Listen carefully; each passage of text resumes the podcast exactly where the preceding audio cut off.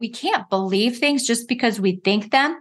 We can't believe things just because we believe them, just because we feel them, because there is a very high chance we're wrong. And if we're not able to slow down and ask ourselves questions, look around and see what could be another explanation for what's happening besides I don't have value. I don't have worth. This person's trying to hurt me. That woman's a jerk. I can't believe she honked at me like that. We have to be able to slow it down and see what else is happening. Welcome to Love Addiction Recovery Over 40. I'm your guide, the coach in your pocket, Lacy Bentley. This show explores how to heal from your love and sex addiction and save your marriage. If you aren't sure where to start or what comes next, this is the place for you. I've spent 23 years leading women through addiction recovery, and I can tell you for sure no one succeeds alone. You've got this, and I've got you. Let's get started. The day I was first told, Lacy, your problem is believing everything you think, is like a photograph in my mind. This concept blew me away. I remember where I was, who I was with. I even remember the clothes I was wearing, which is very, very rare for me all at once, I felt this complete freedom and a complete confusion because I was like, wow. So if I don't have to believe everything I think, that is such a relief because I think some really stressful, confusing, angry, crazy making stuff. And then if I can't believe everything I think, who am I supposed to believe? And how do I know what that I think I am supposed to believe and what I shouldn't believe. So it opened up this whole Pandora's box for me of what's good, what's bad, what's real.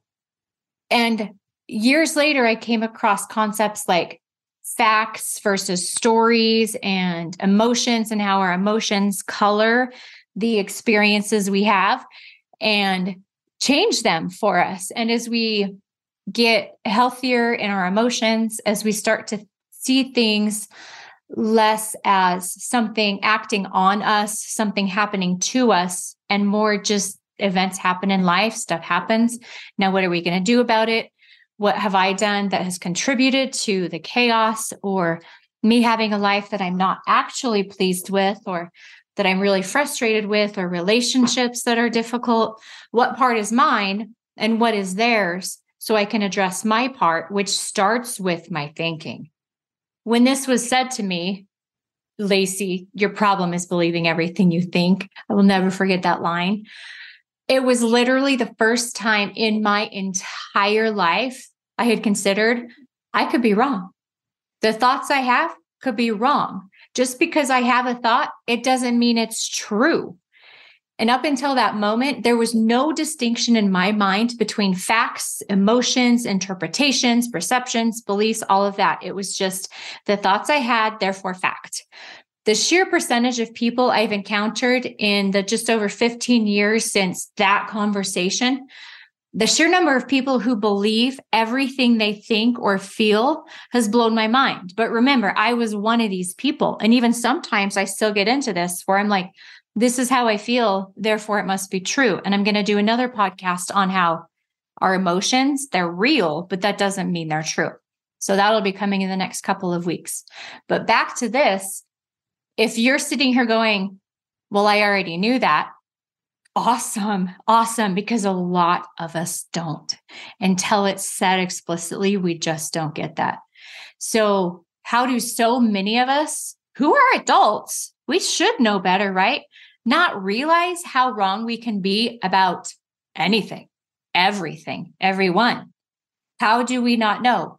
It's just not taught. It's just not a concept that, especially growing up in a family without the language of emotion and the language of what's your responsibility, what's my responsibility, what's just stuff that happens in the universe, you know? Without that language, we just don't know not to believe something just because that's what we think we've experienced, right? So, first, I want to talk about basic interpretation of facts. That's the starting place for catching this whole I think it, therefore it's true, therefore I need to act on it. Okay. So we need to look at what are the facts and understand that the interpretation of facts, the emotion, the stories that we believe really mostly come from our subconscious past, things that we may not remember, or maybe we do. We know where this belief was formed, but it still just seems like fact because it's been a part of our experience for so long. So, for example, you hear someone scream and your mind goes straight to one or two reasons why somebody would scream like that. And that happens, and your brain decides why someone would scream like that before it even registers the fact that then you hear two girls laughing because one of them has just scared the daylights out of the other, right? So if someone honks aggressively, anyone around them might wonder, what did I do wrong? I'm not doing anything wrong. I'm just sitting at the red light. Why are they honking at me? Well, there are a lot of cars on the road. If you're just sitting there at a red light and it didn't turn green and you're still there, they're probably not honking at you. And if they are, maybe they're actually saying hi, or maybe there's another reason. So I once laid on my horn as a little boy came running out into the street, and there was another vehicle coming towards me and this little boy. And I could tell she did not see this child. And so I was like, what do I do? What do I do? Because I like just instantly, you know, if you can get to this kid or not, or stop this other driver. So I just hit my horn really, really hard. And I just probably laid on my horn for four or five seconds. This poor little boy gets terrified, turns around and goes running back into his house crying. He was like maybe four or five. I wasn't trying to scare him, but he did get scared. What he didn't get is hit by the other car. And then this woman, she looks at me and she's got her hands over her mouth and her eyes really wide. And then she takes her hands from her mouth and puts them on the sides of her face and just mouths, Thank you. She knew instantly there was something wrong. I was not being aggressive. She wasn't offended. She then, like, she slammed on her brakes, like, what's going on? And she looked and she saw the little boy and then she saw me. And she saw him go running into his house, poor little thing. And so her subconscious beliefs, her instant thoughts about my car being stopped in the middle of the street, accompanied by this obnoxious loud honk, it didn't trigger anything in her about her worth or any crazy stories. She just stopped and looked and went, What is happening? And all it did for her was create an increased awareness of her surroundings and that she could have hit that child. And she didn't. So any other response she had, if she had been like jerk and she just made eye contact with me and laid on the horn, she would have hit that kid. So this is what I mean by we can't believe things just because we think them. We can't believe things just because we believe them just because we feel them, because there is a very high chance we're wrong. And if we're not able to slow down and ask ourselves questions, look around and see what could be another explanation for what's happening besides, I don't have value. I don't have worth.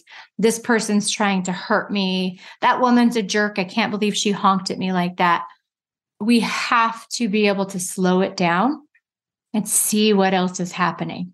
Now, this example of this little boy, you're probably used to this, but it's extreme, right? What I want you to really understand here is that there are ways to slow this down. So let's talk about that a little bit. You can start by listing facts, even just in your mind. I'm driving down a residential street. There's this woman in another car. She's watching something. What's she watching? Oh, no, she's watching a little boy run out of the street and across his lawn into his house. Does she look like she's trying to be aggressive or upset me or be nasty? No, she doesn't. Therefore, I have no reason to think she's just trying to upset me. I can see that little boy and I can see that I almost hit him. And instead, I can be grateful instead of believing there's something wrong with her or me, right? Or even thinking, stupid kid, a four or five year old doesn't necessarily know if their ball runs out to, into the street or their dog or their cat or something, right? So let's talk about applying this to recovery. And the first thing I want you to do in applying this to recovery is to start accepting that you may not have really understood this whole concept if you can't believe everything you think You can't believe everything you feel. Now, again, what you feel is real. It just isn't necessarily true. And I'll cover that in another podcast. What you think is real to you, but it may not be the truth. It may not be facts. It may just be an event colored by your experiences and your emotions and beliefs about yourself and other people. So, just like 30 year old me, this may not have really occurred to you before. You may not ever have even thought about that. And if you have, I want you to take this concept to a deeper level instead of just bringing it into yourself and going, okay, now I have this. I want you to continue to take this concept into a deeper level because so much, again, so much of what we think is tied to our beliefs about ourselves, about others, about the world, about our value, about their value. So believing you're in danger or about to lose someone or something you care about, or you're unworthy of a certain type of relationship, those beliefs will cover everything you think about yourself and your relationships. These beliefs make loss seem like it's always around the corner or getting dumped or whatever. It's always around the corner. And the truth is, there may be loss around the corner for you, but not necessarily, and not necessarily in the way you think. We can't really tell the future. We want to believe we can. We read horoscopes and all kinds of things trying to understand the future. We don't really know being afraid of loss, being afraid of something happening does not mean it will happen.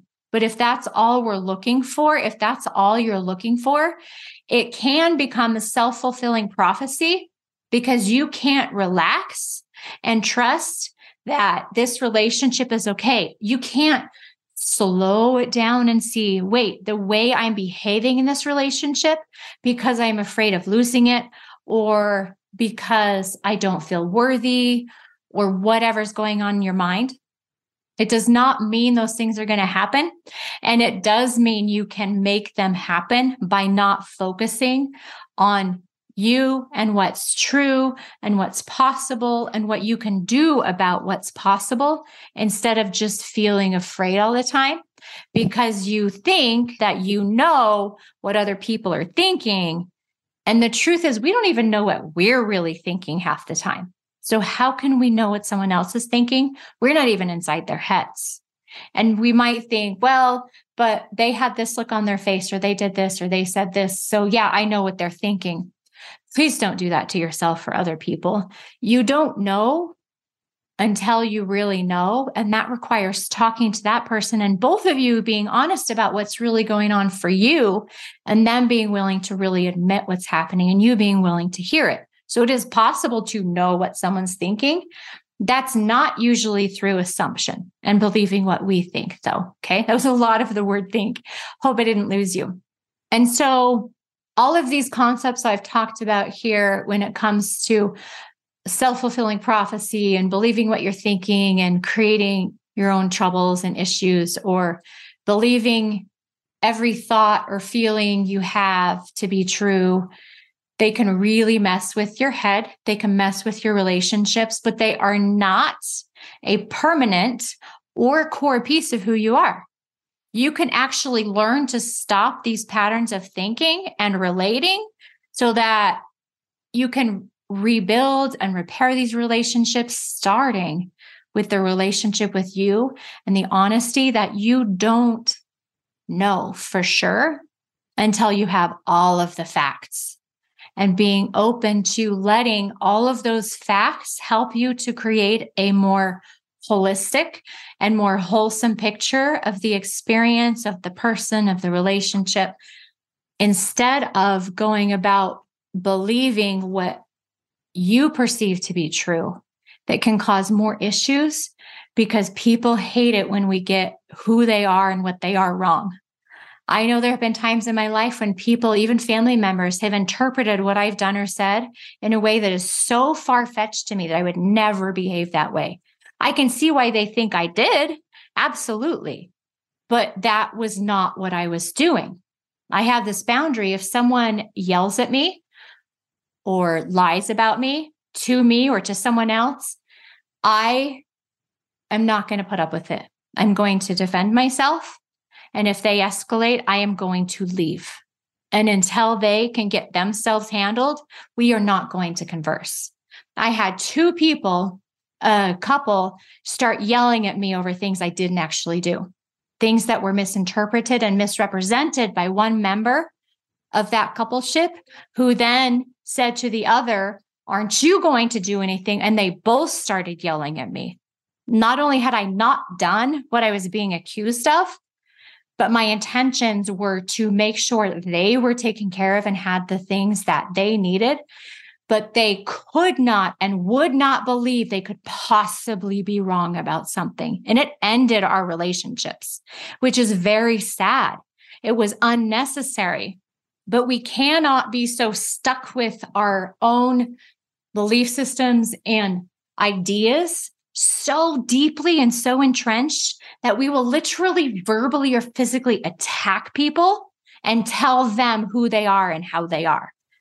I don't want this kind of thing for you ladies. So let's recap some beliefs that I want you to actually start to integrate and some thoughts I want you to have that will help you when you have situations like this, whether it's with a stranger or a loved one or whoever it's with, where you can slow down, look at what you are thinking and therefore believing about this situation. So then you can manage your emotions, which we will talk about in the next podcast. So for starters, you can't believe everything you think. Please don't believe everything you think. Our emotions, they color our experiences. So we need to be aware of what they are. On the other hand, of you can't believe everything you think. You also can't believe everything everyone else thinks. Sometimes they have good advice, they have good feedback. Great. Look for the gems in there. But just because somebody believes something, thinks something, doesn't mean that's true either. Also, when you're looking at what am I believing that may not be true, start with the facts. Think about what else could be happening and how you could be wrong in this situation. What else might be true or what might be more true? Then give other people and yourself the benefit of the doubt. Most people, my brother in law told me this years and years ago. He said, Lacy, most people aren't actually trying to hurt your feelings. And that changed everything for me. Most people aren't trying to be mean. They're not trying to be cruel or hurtful. So I've learned to give people the benefit of the doubt and to ask them questions. Also, you have value and so do other people, even when you are wrong, even when they are wrong. Our value as a human being, our worthiness for love and care and respect never changes. And here's how I know. You probably have lots of people in your world, no matter what they do, you still love and care about them and want them treated well. The same is true for you. There are people who feel that about you.